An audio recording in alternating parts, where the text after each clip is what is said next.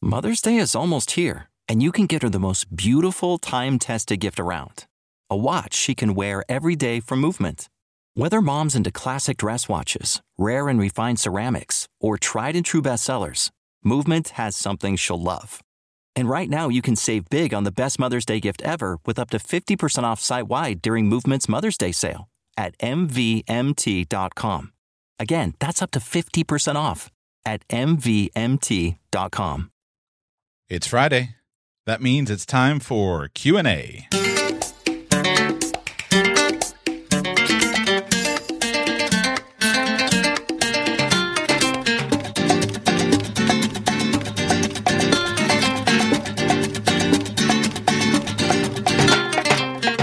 Welcome to Radical Personal Finance, the show dedicated to providing you with the knowledge, skills, insight, and encouragement you need to live a rich and meaningful life now while building a plan for financial freedom in 10 years or less.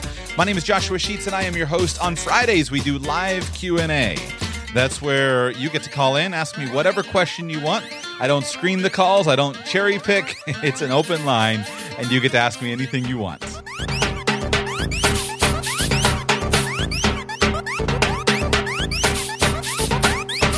I really do enjoying uh, enjoy doing these calls. You never thought I was never thought I was going to be in a radio, radio program, but this allows me to uh, to do the equivalent of it. I think they're really fun. They keep me on my toes to see if I'm ready to go, and and often just have some really interesting questions, which sometimes later I expand on. These calls are open to listeners in a couple of ways. Today's call is an exclusive patron only call, and so what that means is that only people who support the show directly through my Patreon program at radicalpersonalfinance.com/patron received an invitation to today's call. That means that at the moment, because I have about what 270, 265 patrons right now, and many of them have had their questions answered. That means at the moment we have one caller on the line. So we're going to have a back and forth directly with Matt in Tennessee here in just a moment. Uh, if you would like to have access to a call like this, the very best way to guarantee that is to become a supporting patron of the show. The way that program works, it's a voluntary program. I distribute the podcast to you here each and every day for free, sitting here right here for you. If you find uh, that it is valuable for you, then we have an opportunity to uh, you have an opportunity to support it and to send me money through the Patreon program. You can do that at radicalpersonalfinance.com slash patron. And we just had another caller jump on, so there'll be plenty of time. But we are going to start with Matt in Tennessee. Matt, welcome to the Friday Q&A show. Go ahead, please, and let me know what your question is, and let's see how I can serve you today, please. Joshua, thank you so very much for taking my question today. So, um, or answering a couple of my questions today. And uh, my first one is say that I am a coaching client of yours, and I'm in my mid, you know, mid 20s to late 20s. I've went through the standard educational system of elementary school, middle school, high school. Then I went to college and got a degree in in what my parents said would be a good paying job or what a close family friend or anything like that. And I've really never actually sat down and thought about my goals and objectives before. I've just kind of been like, okay, I went to college and then uh, I got a degree in in engineering and uh, and then because they said that would get me a good job mm-hmm. and and you're sitting down and talking with me and you're trying to really get to to the, I guess the why behind a, a lot of what I do, but I've really actually never thought about it. You know, what are some kind of sample questions that you that you would use in this situation to kind of pull out of me my goals and objectives? so that it's a harder question than you may think. Um, I'll give you a couple of questions in a moment, but I've been in that situation so many times. When I started in the financial planning business, I was 23 years old. And what you find when you work as a financial advisor is the majority of your client base will reflect your age plus or minus about five years. So uh, in my case, I skewed uh, because I started at 23, I skewed older rather than younger. I didn't have uh, any 18 year old clients, although it would have been nice. But I did have lots of clients in their 20s and early 30s. And one of the things that I learned was much of the training that I had been given was not particularly relevant to working with younger clients because often younger clients simply don't know what they want and they don't know how much it's going to cost. If I were sitting down with a 50 year old man or woman or husband and wife doing a retirement planning, we would have a very good grasp of what they wanted. They would probably be living in the neighborhood that they wanted to live in, or if they wanted to move, they would know exactly where they wanted to move and, and what that move was likely to entail. They would have an idea of the amount of money that they need to spend on their lifestyle. Are they spending 5000 a month? Are they spending 10000 a month? They would know that because they would be accustomed to that lifestyle. They would have a good budgeting history of what they've spent in the past, what they've gotten from it. They would have a good grasp on their children and their children's educations and what they uh, expect to need. And so we could do really good uh, financial planning in that in those circumstances. The quality of your financial planning is going to be determined by the quality of the data. And so an established 50 year old couple has an established lifestyle in general, and we can have good data to put into the financial plan. If you flip that around and talk with somebody like you are describing, in my experience, the average 25 year old doesn't really have any idea of what they want. And they will vary in their goals depending on who's talking to them. If you if they've recently attended uh, something like a wealth seminar maybe a real estate investing presentation. And uh, i had a lot of this because when i started in 2008 a lot of people had had been involved in kind of the real estate speculation area. Well standard fare in that type of seminar is to show off all of the uh, accoutrement of uh, of life uh, to show off the fancy car to show off the uh, show off the fancy car show off off the nice RV, show off the fancy house, etc. And so by holding that in front of uh, somebody, you can start to stoke their desire towards that goal. On the flip side, if somebody's been exposing themselves to something say um, minimalism and and they've been reading a, a minimalist blog then over time that's going to have an impact on their desires as well uh, their personal approach and their personal perspective and, and philosophy on life is going to make a huge difference on their goals. If you have somebody like me who encourages and values um, uh, getting married, having children, then that person is going to be prioritizing how can I be prepared to uh, attract a husband or wife that would be appropriate for me? How can I be prepared to establish my uh, financial life? How can I be prepared to make sure that I have the money to pay for an engagement ring, to pay for a wedding, to pay for uh, a house, down payment, things like that, that will be influential in their lives. On the flip side, if somebody has been trained and encouraged not to worry about uh, getting married or having children, then they're going to be very interested in saying, "What can I do to uh, what can I do to uh, set up myself up to travel the world and, and, go backpacking across Europe for a year and, and, go and live this, you know, live in the in Thailand on the beach with my buddies while we build an internet business. So in many ways, somebody is go- a person in that situation is going to be a product of their influences, and if you can find out their influences, then you can start to sketch their goals out for them.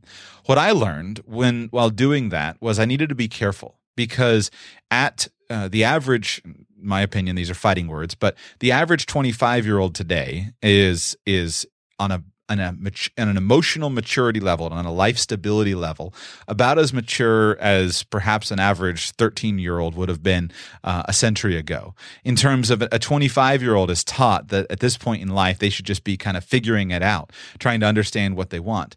And so that's going to involve some significant changes. And uh, their their financial plan needs to reflect that in terms of uh, they need to have a flexibility to uh, to uh, to try different things and they need to have a flexibility to work on different approaches. So, given that background, the questions that I would ask are not would not be specifically financial to a young person. Uh, they would be more ideological uh, they would be more uh, philosophical. What lens does that person bring to their life? Why do they think they're here? Are they here for self pleasure, self gratification, uh, hedonistic enjoyment? Many people come with that approach and that philosophy. Are they here for something else? Are they here for service? Are they looking to cause a change in the world? And then by tuning into that, we can start to figure out what the best path is going to be for them. Uh, if I ask the best question I've ever heard was Dan Sullivan's question, uh, and it's called the Dan Sullivan question. Uh, after years of him using it, I heard it when I was uh, listening to I think it was some MDRT tape or something like that. When I used to be in sales, I would spend all my time driving around listening to sales training tapes, and I heard some random person give the uh, give the advice on the uh, to start every interview with that question. And I think it's applicable for younger people or for older people. Uh, but the question is this if we were sitting down together three years from today, what has to have happened for you personally, professionally, and financially for you to really feel satisfied with your progress? That's the question. And most people, if you ask that question and you stop and you listen, they'll give you an idea of the direction to go in. And after you get that idea, then you can adjust and you can decide where to probe more. For a younger person, somebody like you described, the answers will generally be vague. And then, you know, my goal of trying to help is to uh, um, is to try to give options and try to, in the same way that perhaps when you're sitting with an optometrist and they say, what's better, A or B? Uh, try to think, well, do you want to live in the city or do you want to live in the country? do you want to travel or do you want to stay at home? Do you want to build a business or get a job? And then try to help them think about it. Because the sad truth is that very few people sit down and think regularly about their goals. So that would be where I would start. Is that helpful, Matt? Or that did I answer your question? Yes, absolutely. I just, you, and also I had been like kind of studying the the Kinder questions of life mm-hmm. planning as well. Yeah, and trying to see how to incorporate that in as well, and, and helping others try to find exactly where they would like to position going forward. Do you remember any of his questions? Uh, yeah, I, I, you know, I, I guess like on the surface, the first one being if you had all, if you were financially independent, how would you structure your life? What would you change? Uh, the second question is, you know, say that you were diagnosed with a disease, uh, but it wouldn't hinder your ability to actually function, and you would you would perish somewhere between five and seven years, but you didn't know when. What would you do? And the third question is, okay, say that that got expedited very quickly, and you had one week to, to live, what would you do and what would you regret? My beef with a lot of those kinds of questions, and I don't have any particular um, uh, any particular problem with them. I think they're useful. Uh, I want every uh, every. Uh, I love to have good questions, but my beef with a lot of the questions is, I think they often will reflect well, at least they often have for me. They often reflect this unrealistic perspective of uh, of life. Uh, for example, uh, when I ask myself the questions of millions of dollars, then I quickly go to uh, I quickly go to thinking about well, here's the fancy kind of car that I want to have, or here's the fancy kind of house that I want to live in. Uh, or if you think about, hey, you only have 24 hours to live, well, nobody's going to work for you know. If you if I've got 24 hours to live, the same thing that 99% of people would do is they would call all their family around them and they would organize some um, unique activity there in their local town that's going to end and involve food in some way or another, and you're going to spend 24 hours with the people that you love and care about the most. So th- these questions are all useful, but they all have exactly the same results. And in some ways, that's problematic because pretty much everybody wants about the same things. I used to listen to a lot of Zig Ziglar's tapes and he always he had this one excuse me, he had this one talk that he would give and he would just consistently talk about the fact that everybody in the world wants just about the same thing. Everybody wants to be happy. Everybody wants to be healthy. Everybody wants to be at least reasonably prosperous and to be secure. Everybody wants to have friends, peace of mind, good family relationships, and hope that tomorrow is going to be better than today. Hope that the future is going to be better than the past. And those are his eight things. And uh, I've never found anything better, and maybe this is just so drilled in my head. Everybody wants to be happy, to be healthy, to be at least reasonably prosperous, and to be secure, to have friends, peace of mind, good family relationships, and hope that the future is going to be better than today. So when you do that, you go through enough of these kind of goal setting exercises, and what you often find is that the answers are consistently predictable. And uh, so where am I going? I guess the point is that everybody wants about the same things. And so then the, the question is, how can that be most effectively uh, achieved? Uh, and I don't, I don't know the answer, but uh, I guess I'm not saying that the questions aren't valuable. Just that what's funny is, in my experience, everybody wants about the same thing. Matt, uh, let me go to uh, let me go to the next question. Next caller here. Uh, I've got a Chicago area number. I'll come back to you, Matt, in just a minute.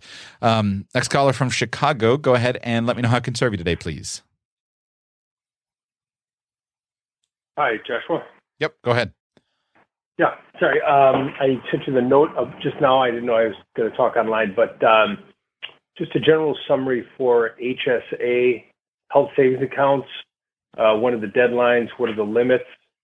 Uh, I understand what they are conceptually, but that might be worth a few words. And if you have time, kind of maybe a reminder for uh, same thing for IRAs and Roth IRAs. Yeah, this is the time. You know, this episode is uh, this episode is for April seven, uh, two thousand and seventeen. So this is the time to finish taxes, and this is the time where if you're going to make uh, if you're going to make contributions to your uh, to your accounts, to your IRAs and your Roth IRA accounts, this is the time uh, to use it. The HSA account is also excellent uh, the HSA, of course, is uh, stands for Health Savings Account, and it's an account that anybody who has a uh, a high deductible health savings plan can contribute to. And an HSA is a really interesting and helpful, uh, really interesting and helpful account that uh, that I really love. The challenge is it's not hugely relevant because the contribution limits are are are not huge.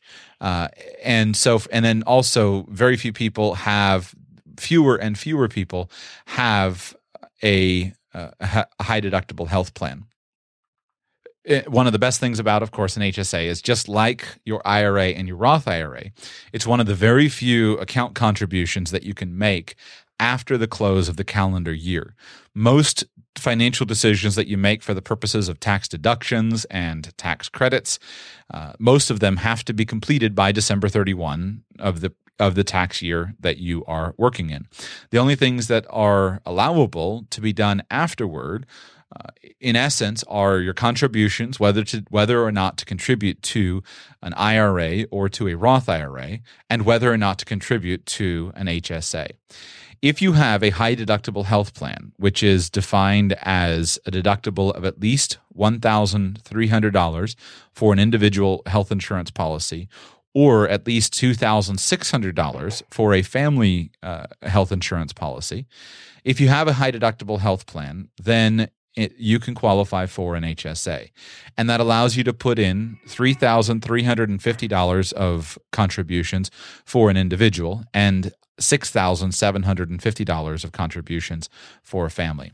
Great thing about an HSA is that it comes right off the top. It's a deduction uh, for AGI, it's a front page deduction, and those are pretty sweet. Uh, it's not a deduction uh, from AGI. Uh, it's a front. It's the it's the best that you can have on the front. One of the useful things is if you uh, there is possible also. HSA contributions are not subject to employment taxes if your employer is withholding the money for you. So here we would have two conflicting scenarios. If your employer is not uh, opening the account and deducting the money into the HSA, then the contributions that you put in, you're going to have pl- paid your employment taxes, your Medicare and your Social Security taxes, which for employees will be 7.65% of your income. Uh, because you're making a if you're making a contribution at the end of the calendar year, uh, such as um, you know now in April before you file your taxes, then you're not going to get this break. But if you are contributing to an HSA throughout the year, uh, through your employer, then your employer does not need to deduct your 7.65% uh, employment taxes on your HSA contributions. So that can be an extra sweet uh, deduction uh, available to you. The money, if you use it for medical expenses, comes out completely tax free. It can also be accumulated and it can come out for retirement for any purposes, even if not for medical expenses. It can come out at retirement age tax free. So uh, if you are in a situation where you qualify, then definitely don't forget about making your HSA contributions and your IRA and your Roth IRA contributions uh, before the end before you file your taxes. Uh, if you've got the money, it can be very very helpful. Does that cover uh, what you were asking about, or do you need any clarification, or have any other? Did I miss anything? No, I, I think that's most of it. I guess I uh, just got to take a couple. Uh, I, I got to figure out what my deductible is. I didn't. I was kind of planning for the future because you don't know what's going to happen with healthcare. Mm-hmm. Um, but I didn't. I don't know what our deductible is right now to even qualify for this, but I'll find out and go forward. So thank you. Yeah, you can check the rules, and like with many things, I don't know how vigorously the I don't know how vigorously these things are checked up on. Uh, it's probably just simply uh, a statement to say yes, I have a high deductible health plan, uh, and uh, and I don't know what the what the actual uh, verification mechanism is. So, but you should check. It's pretty simple, and I love high deductible health plans. Uh, if I yeah, they work out really well. As long as you don't have a ton of expenses every year, a high deductible health plan is the way to go. All right, back to Matt in Tennessee. Matt, I got a little bit longer left. Go ahead with uh, your second question, please. Okay, uh, Joshua, there is an extremely obvious thing around behavioral finance because when people tend to quote unquote retire or reach an older age, you know, the vast majority of those people, the highest assets they accumulated are either some type of 401k or IRA and or their house, which there's a huge behavioral aspect around that. And uh, because you technically can't, I mean, you can touch the money all away, but all along the way, but you can't really get to it very easily. So my question is: Is there there's a curriculum around investment management with the CFA? There's a curriculum around technical financial planning with the CFP. Uh, but now that behavioral finance is starting to come on the scene, uh, do you know of any books or uh, or a curriculum that is focused specifically on the aspects of kind of behavioral finance? Well, I had the the um, the good fortune when you said you were going to ask the question. I did a quick DuckDuckGo search uh, before I started my uh, before we started the call. When you said you were going to ask me about behavioral finance and if there was going to be something about it, I found two uh, two two articles here uh, that I, I was I, I, wasn't sure who was offering it, but I knew somebody was uh, was probably offering something. Uh, looks like Kaplan. Um, Kaplan is offering something uh, related to this a behavioral finance program, uh, how extensive it is and what the courses are. It looks like they just simply have uh, two basic areas behavioral financial advice and you, stress management, the mind and the brain, the alignment model, the four R's, and then behavioral financial advice and your clients. Uh, using the alignment model, teaching the smart money philosophy, applying to your practice.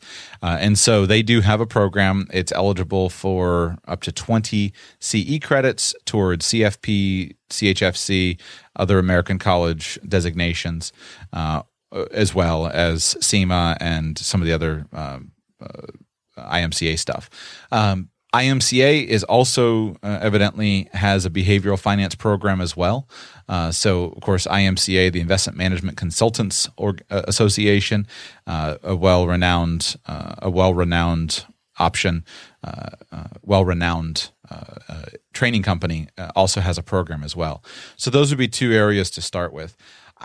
I don't know how useful a lot of that stuff is. The point when you're for financial advisors, you know, you've got to get your CE done, and so uh, you can.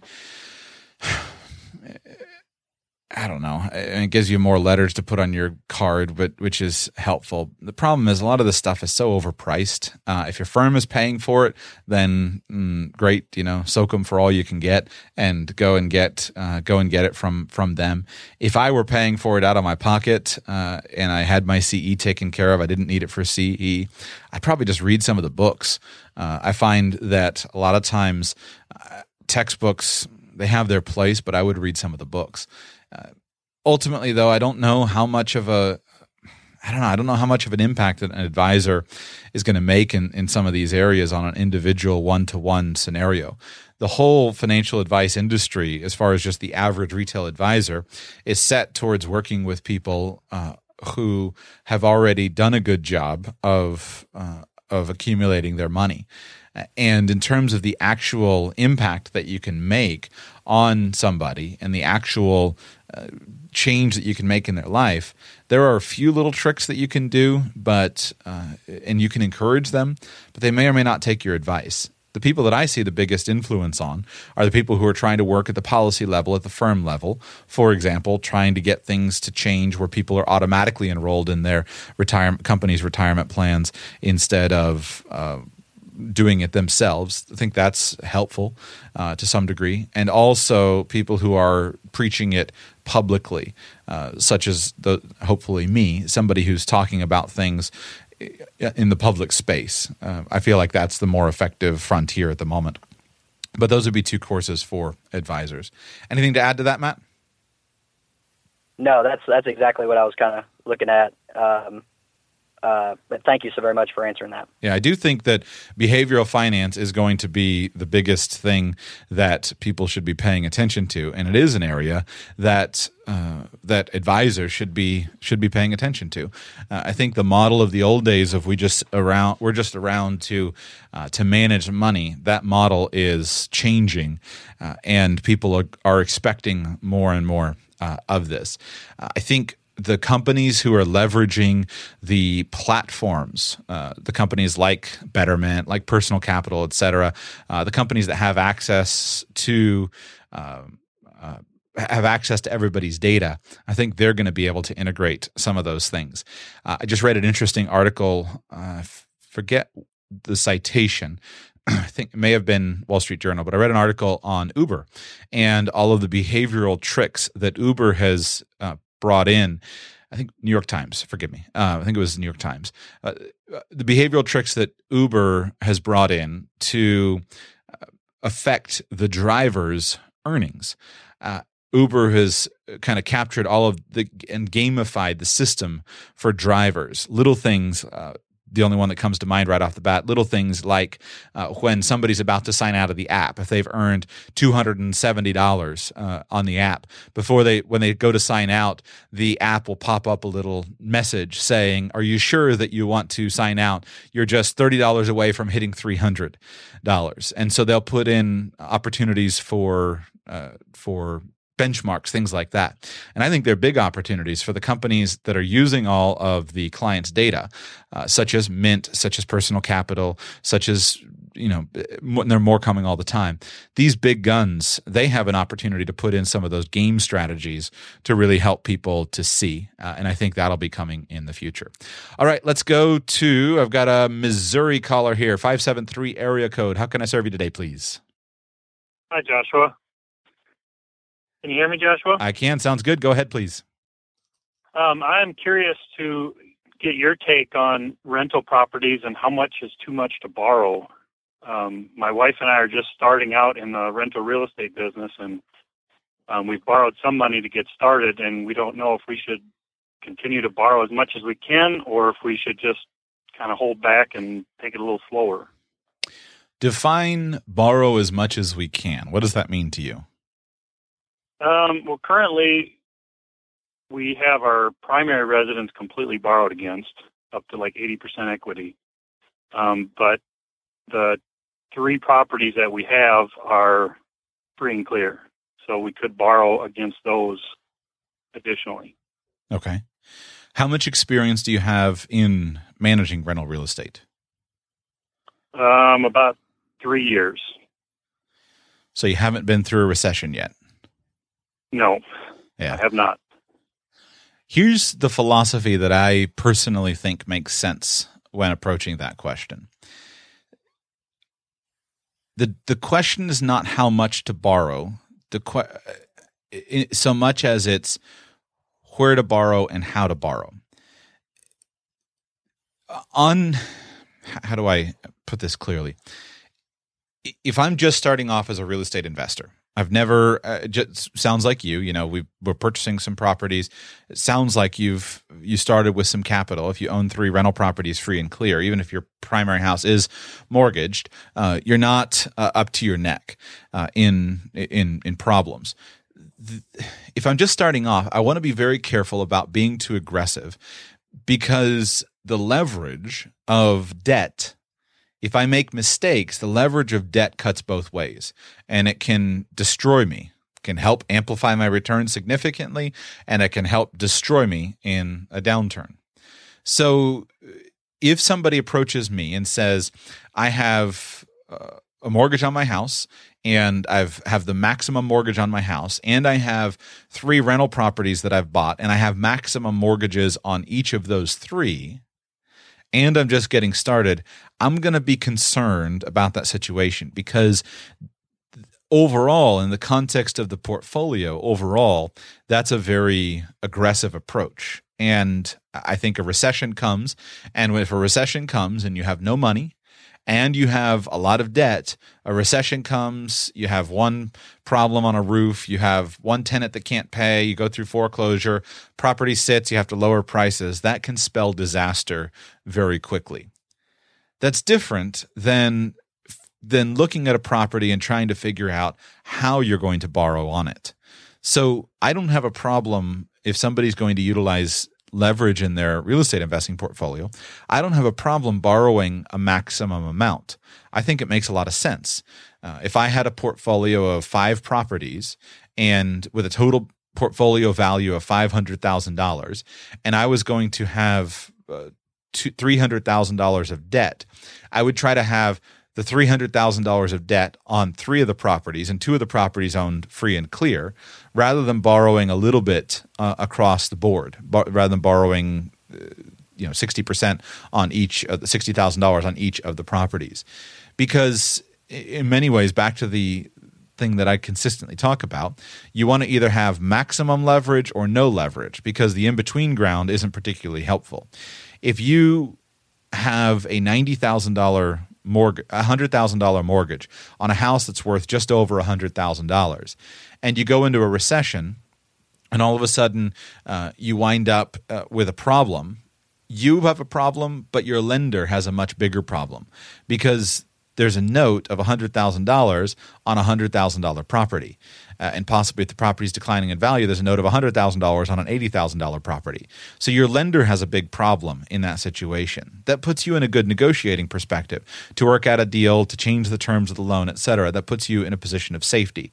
If you have a $60,000 mortgage on a $100,000 property, and your portfolio goes down by 20% so that your property is now worth $80,000, the lender doesn't still doesn't have a problem, but you've got a big problem. You've lost 50% of your equity in the property, uh, whereas the lender still has uh, adequate consideration to cover their loan.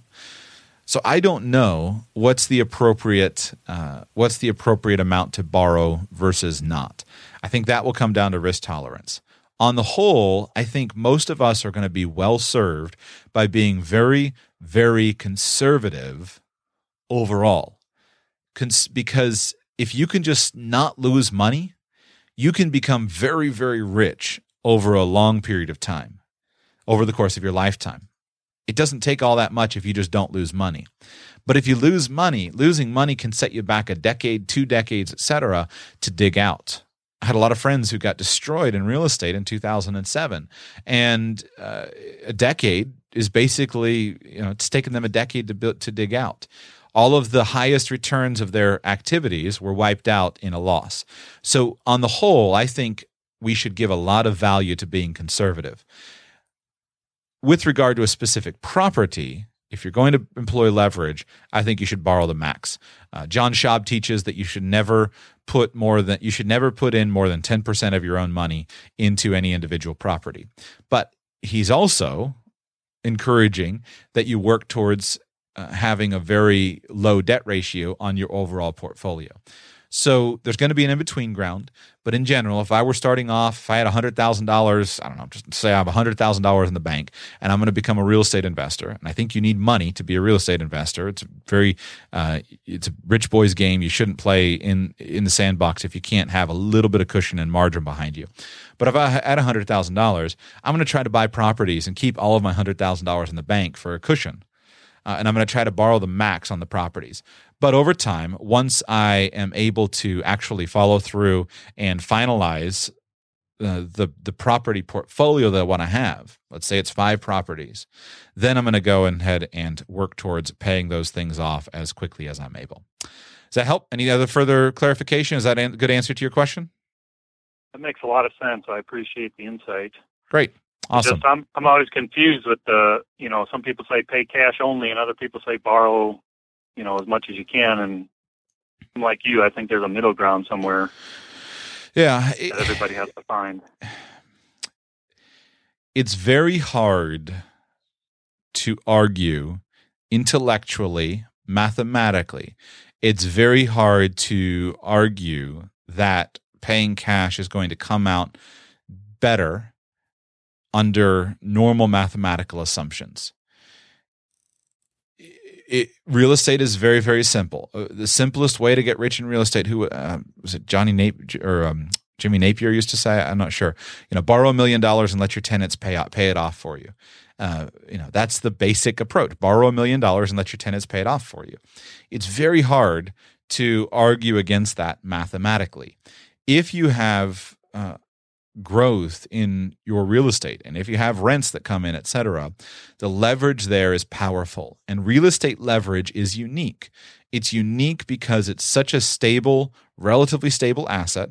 You can get good loans at good terms and people are happy to lend you money in real estate because their proper their their investment is secured by property and there are a lot of unique ways to structure it. And so it's very hard for me. I can't argue the case that going along and paying cash in real estate is probably going to come out financially ahead. I, I can't find a way to make that argument. However, it might be very stressful if things go bad and if you make mistakes. And if you make mistakes, you can get wiped out. So uh, when I look at that, I look at it and say, we got to take a little nuance here and recognize the realities and ask ourselves, are we going in 100%?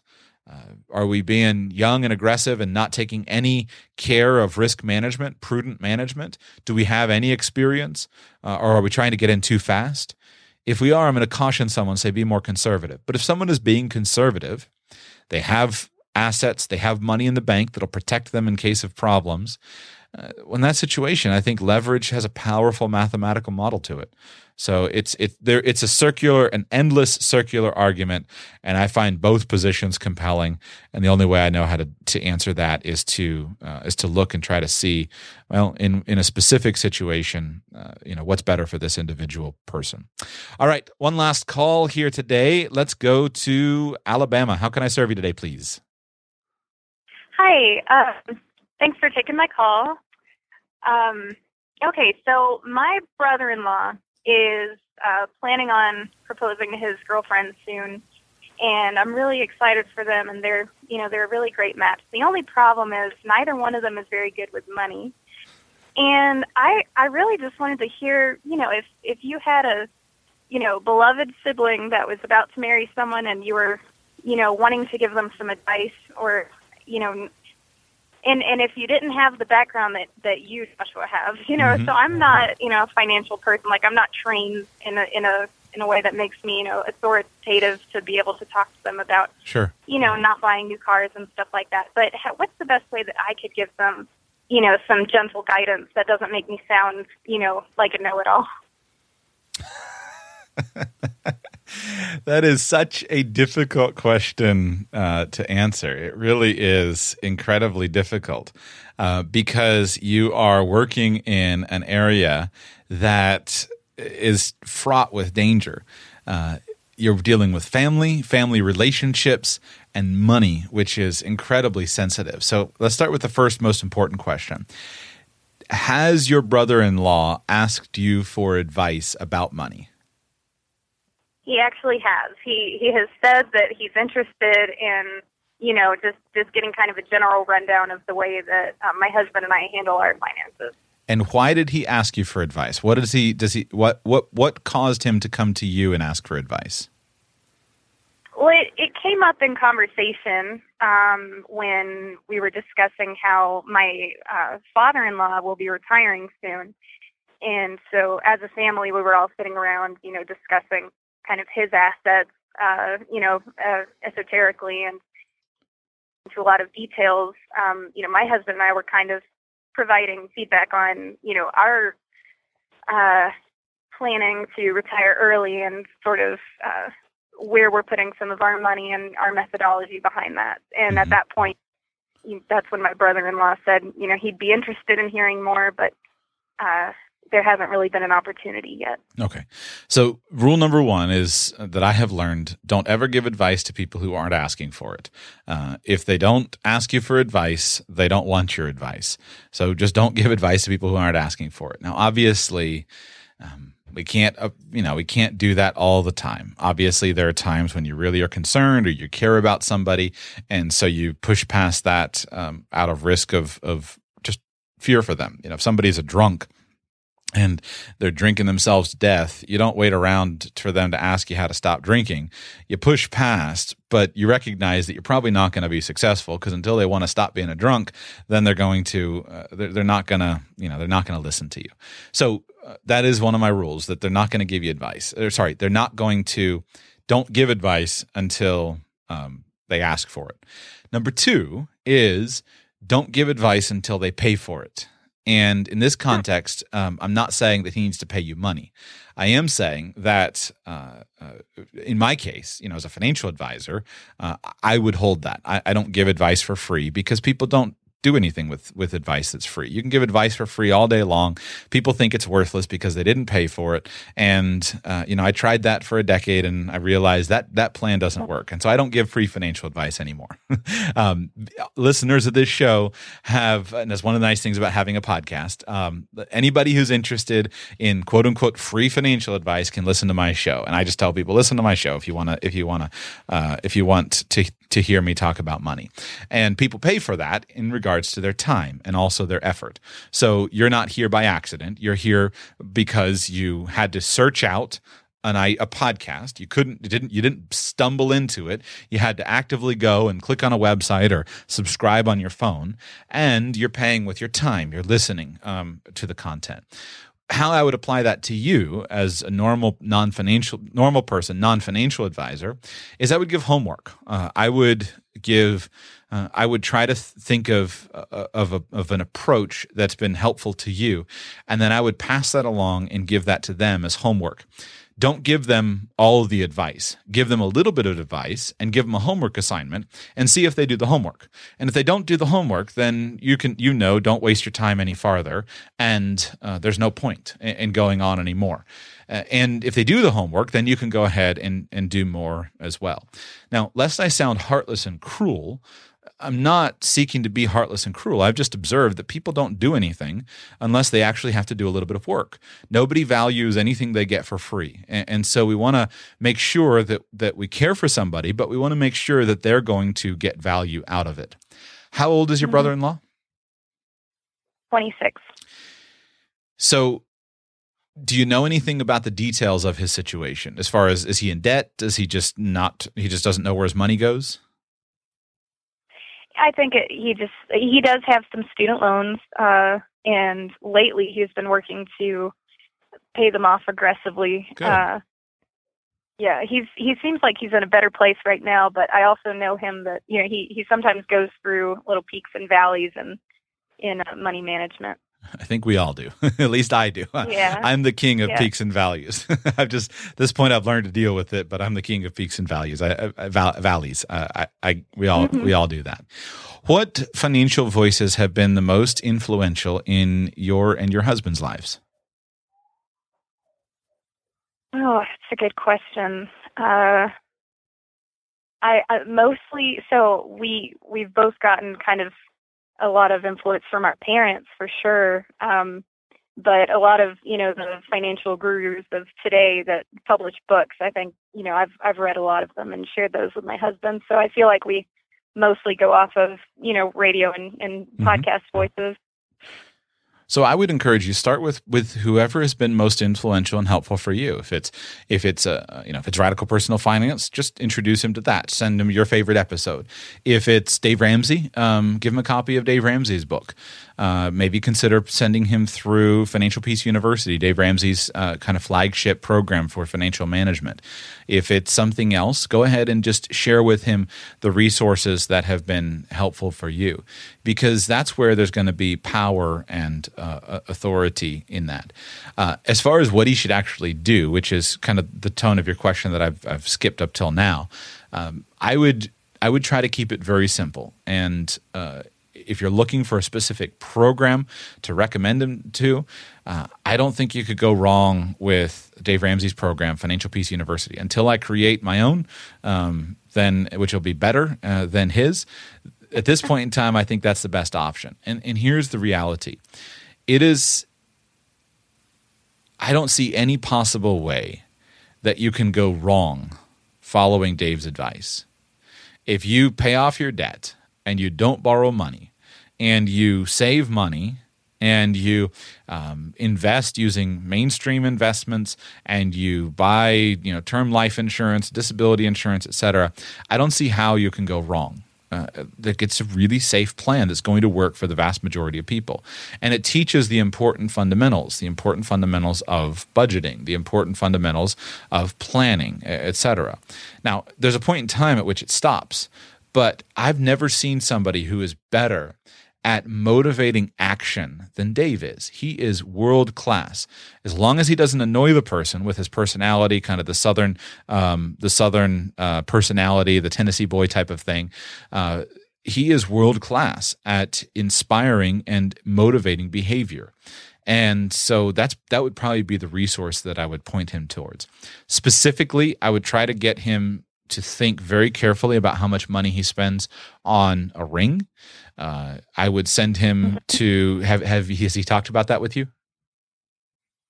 Um, not directly, but I do know that he's planning on going with a family heirloom, so I'm really proud perfect, of him for that. Perfect. Okay, that's ideal. Um, so I would try to get him to limit what he spends on the ring. Uh, I would try to uh, as they approach wedding planning, I would try to get them. Do you know if there's going to be family help with wedding, or would you expect family help with the wedding? Are is his parents, her parents, in position where they could help, or will they be paying for it themselves? Uh, I think there will be a good bit of help. There, there might be some out of pocket expenses for them, uh, and I think mostly they're um, they're planning on a big honeymoon trip. I think that's where they want to put majority of their funds. Awesome. So the big um, key distinctions, if they can just not borrow money, they may, if he's paying, he's been working on paying off his student loans. He might need to stop uh, that uh, repayment while they get work through the wedding. That's what I would do. I would not wait um, to get married, you know, until I got out of debt or something. I mean, that's whatever is going to be there. Um, so maybe they need to stop extra payments uh, until they get married, but just try to help them avoid borrowing money. Uh, many times with people who are not financially skilled, uh, they face such emotional pressure to spend too much money on a ring and to spend too much money on a wedding. Been there, done that myself. So um, you have a, a temptation to spend too much because it's the most important thing going on in your life at that time. And not saying it's not important, but the level of importance and impact in your life does not need to be measured by how much money you spend. So just try to help them to avoid borrowing money. Don't let them take out credit cards to go and pay for their wedding. Many couples do that and it's a disaster. In addition, try to help them think through some very simple system of budgeting once they uh, get married. Uh, in today's modern world, there's no better solution than YNAB. Try to help him uh, to use that. Um, if he just uses YNAB, that will coach him toward managing the money that they have. I would stick with those two things for a year or so. After they get married, I would continue to follow up with them, uh, and I would consider sending them through uh, something like Dave Ramsey's Financial Peace University, possibly even during their engagement period, uh, and then follow up with them. And those basics will see them well. After they've been married a year, something like that, they'll be at a position in their marriage relationship where they can start to think about future goals, future dreams. It'll take them a year to get through the honeymoon phase where they can talk enough about figuring out, well, what do we want our shared life to look like? And so at that point in time, you can start to chime in with some of what you've learned about early retirement. You can talk with them about some of the different lifestyle decisions, the impact of where they live, of the different ways that they approach things, and you can go from there. But I think those would be the basic outlines of my advice. That's a lot of really good advice. Thank you so much for your time. Awesome. Thank you uh, for calling in and asking the question. It's uh, it's it's always fun. Uh, man, big uh, big variety here of uh, the questions today. Uh, it is hard to know how to get young people and how to help young people work their way through some of these decisions. And more big financial decisions are made, financial mistakes are made in those early years than uh, than seemingly any other time. All right, that's it for today's show. A couple of resources as we go. Um, I mentioned YNAB, You Need a Budget. That is the budgeting software that is just so good uh, that I recommend to help people budget. Uh, if you'd like to sign up for that, you can get a free 34-day trial at radicalpersonalfinance.com slash YNAB. I use it every day. I think it works phenomenally well. And here's the trick. Sign up for a free uh, free trial. Again, radicalpersonalfinance.com slash YNAB. And then take the YNAB classes. One thing that Jesse Mecham and his crew have done so well is they have built a series of structured, systematic classes for people to go through to learn how to use the software. And they coach people on all the basics that are necessary in order to learn how to use the software and to manage the money they have. And before you get to any aspect of investing, everything starts with money management. Everything is built upon that. In addition, in today's show, I mentioned Personal Capital. Personal Capital, I also have an affiliate link for them. You can uh, use their service at radicalpersonalfinance.com slash personal capital, radicalpersonalfinance.com slash personal capital. And what Personal Capital does is they do uh, provide a world-class desk uh, dashboard for your money. You can link all of your various investment accounts and uh, you can see how much money you have in your bank and your investment accounts etc they do a good job of helping you to track your investing performance to see your net worth and also to look for things like fees. If you use that link the software is completely free. Uh, the way their business model works uh, is if you if you have an investment account they will reach out to you and they will target you um, as a potential customer for their investment management platform. Uh, but if you use that link i will get a commission for some of of you who sign up for that. So you can do that uh, completely for free. Totally free software package, radicalpersonalfinance.com slash personal capital. Finally, as we go here, uh, if you'd like to support my show directly and send me money, you can do that at radicalpersonalfinance.com slash patron. And that will also get you access to these friday q&a calls in the future. And on these patron only shows we have plenty of time plenty of time for good questions. Radicalpersonalfinance.com slash patron. Have a great weekend. Make sure you pay attention to the things that are important this weekend this show is part of the Radical Life Media Network of podcasts and resources. Find out more at radicallifemedia.com. This is your moment. Your moment to move forward and make progress. It's time to see where an education can take you. For over 130 years, Strayer University has been at the forefront of change, offering programs that help students like you get ahead and stay ahead so you can keep striving. Visit strayer.edu to learn more. Strayer University is certified to operate in Virginia by SCHEV.